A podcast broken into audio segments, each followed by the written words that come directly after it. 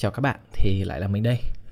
Thì có vẻ như chúng ta vừa bắt đầu kết thúc cái tuần đầu tiên của Tết Dương lịch thì bắt đầu mọi người bắt đầu có tinh thần chuẩn bị cho cái quả ăn Tết âm lịch nghỉ dài dài đấy.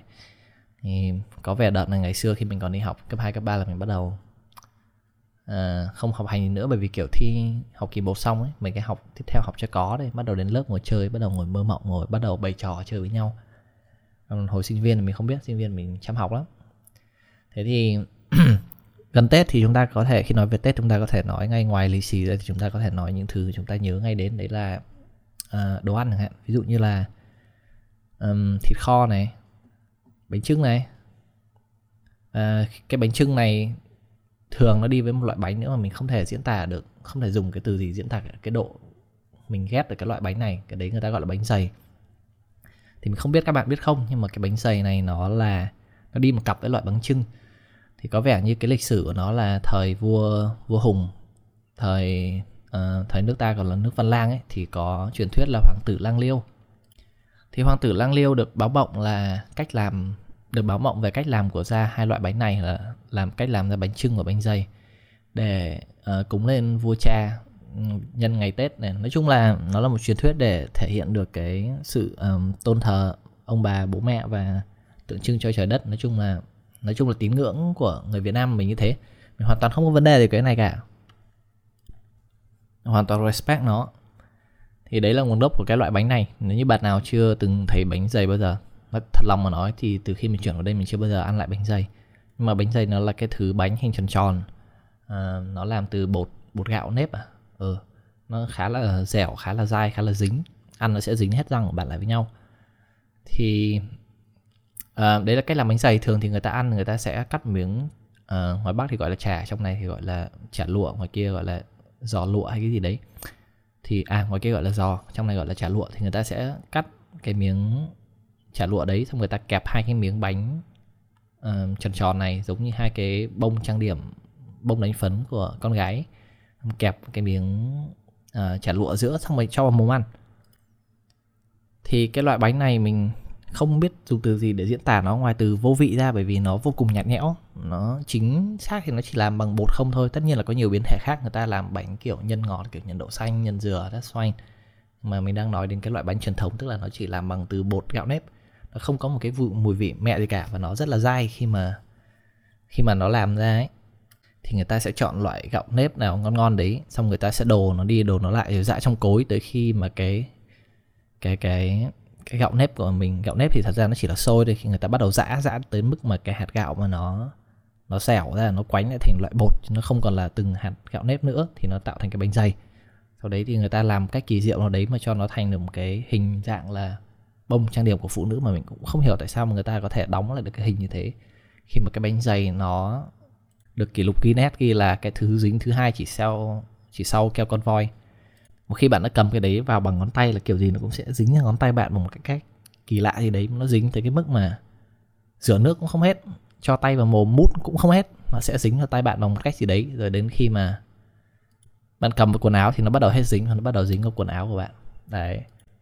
Thì tưởng tượng giống như chúng ta có một miếng chả lụa vô cùng ngon lành, truyền thống. Mình có thể bỏ miệng nó ăn không một cách bình thường, không cần phải ăn với cái gì cả. Không hiểu sao bằng một cách gì đấy mà người ta lại nghĩ ra là chúng ta có thể kẹp hai miếng bánh vô vị vào cái miếng chả lụa để giảm cái giá trị của miếng chả lụa đi. Thế là mọi người sẽ dùng hai miếng bánh dày kẹp lại. Đôi khi thì ngày xưa khi mà câu chuyện nó bắt đầu từ khi mình học những năm cấp 1 thì những năm cấp 1 thì có trào lưu học thêm rất là nổi lên ở quê mình. Thế là năm lớp 1, lớp 2 mình cũng phải đi học thêm. Học chính thì mình học buổi chiều bắt đầu từ 1 giờ cho nên buổi sáng 7 giờ dậy phải dậy đi học thêm buổi toán. Thì cái chỗ học thêm toán này cách nhà mình khoảng 500 mét từ ngõ đi ra thôi thì nó nằm trong ngõ. Thì ngay đầu ngõ chỗ học thêm này có một cô hàng xóm của mình cô ấy bán bánh bánh giò và bánh dày thì như đã nói cái bánh giò là cái bánh mà ai cũng biết chưa từng trên đời này có một ai lại có thể ghét bỏ cái bánh giò cả. Nó là thứ bột mềm bên trong có nhân bằng thịt và à, uh, mộng nhĩ. Vô cùng ngon vô cùng hợp lý. Lại còn có hình dạng rất là độc đáo hình dạng kiểu kim tự tháp. Uầy, nó là một cái thành tựu lớn nhất của loài người từng phát minh ra. Nhưng mà cái cô này ngoài việc bán bánh giò cô còn bán thêm bánh dày Cô cảm thấy nếu cô chỉ bán bánh giò không thì rất có khả năng cô sẽ đi vào trong mắt xanh của nhà hàng Michelin.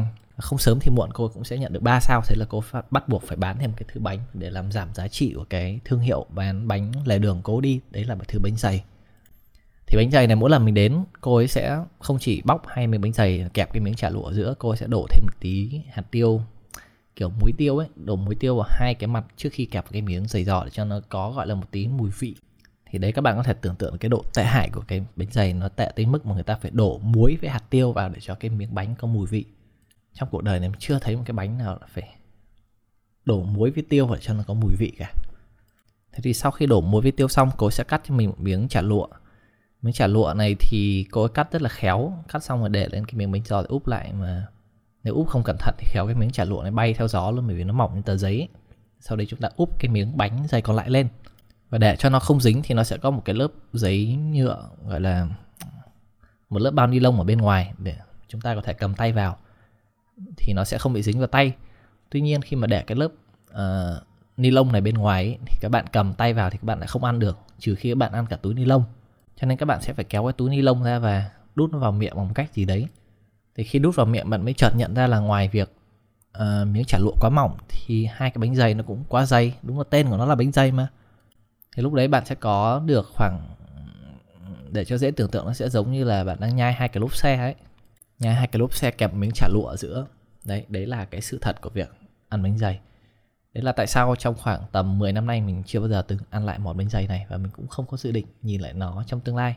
Có thể nói như nó là một phần của tuổi thơ mình mình đã rất muốn giấu đi và không muốn cho mọi người biết, nhưng mà hôm nay khi mà mình thấy ảnh trên Facebook nó vô tình post lại cái ảnh bánh dày random ở đâu đấy, làm cảm xúc của mình tuôn trào, mình bắt đầu phải lên đây và ran về tại sao mình không thích cái bánh dày này tới mức nào. Thì đấy chỉ là một chút cảm nghĩ của mình về cái món bánh dày này và tại sao cái việc nó không xuất hiện nhiều bằng bánh trưng trong các bữa tết. Thì có thể cái vị nhạt nhẽo và dai và dính tay của nó chỉ là một trong những nguyên nhân đấy thôi. Cũng có thể do nó không phổ biến bằng bánh trưng bởi vì bánh trưng người ta có thể bảo quản lâu hơn và cái món bánh dày của nợ này nó sẽ chỉ tồn tại được khoảng 2 ngày trước khi nó bị ôi thiêu và không ai ăn được nó nữa. Và vốn từ đầu đã không có ai ăn được nó như một người bình thường rồi. Nếu như mà mình sẽ bị bỏ rơi ở trên sa mạc mình bị chết đói một bên tay của mình là một miếng uh, bánh dày mọng nước còn mới ra lò nóng hôi hổi. Và một bên còn lại là một đĩa hành tây sống thì tất nhiên là mình sẽ bò về đĩa hành tây. Và nôn hết vào đĩa hành tây bởi vì việc nhìn thấy cái bánh dày thì cũng đã làm mình thấy buồn nôn rồi thì thôi, đấy là một tí sự bức xúc của mình về cái sự vô dụng của cái loại bánh dày này. Chứ còn thực tế thì theo cái truyền thống dân gian của người Việt Nam thì cái việc bánh trưng, bánh dày này nó đi chung với nhau, tượng trưng cho đất với trời nghe nó cũng khá là hay, nghe nó cũng khá là ngầu đấy. Cho nên là mình cũng, tùy các bạn quyết định, mình cũng không phải người nổi tiếng gì. Mình chỉ là người, em, dẫn đầu một vài phong trào ẩm thực hàng đầu Việt Nam, giống như là phong trào đàn ông nói không với hành. Một phong trào cũng bình thường thôi, cũng thu hút được khoảng 300.000 chữ ký của toàn thể đàn ông trên toàn bộ Việt Nam. Thì đấy chỉ là ý kiến cá nhân của mình. Bạn có thể có uh, quan điểm khác về cái bánh dày này. Nhưng mà um, rất cảm ơn bạn đã ngồi lắng nghe đến cuối về cái ram là cái bánh dày này. Hẹn trong hẹn các bạn vào tuần sau. Tuần sau là ngày mấy? Tuần sau là ngày something từ ngày 11 tới ngày 17 hy vọng lúc đấy mình sẽ có một tập khác cho các bạn. Thế nhá. Mình sẽ đi ăn bánh giò đây. Bye.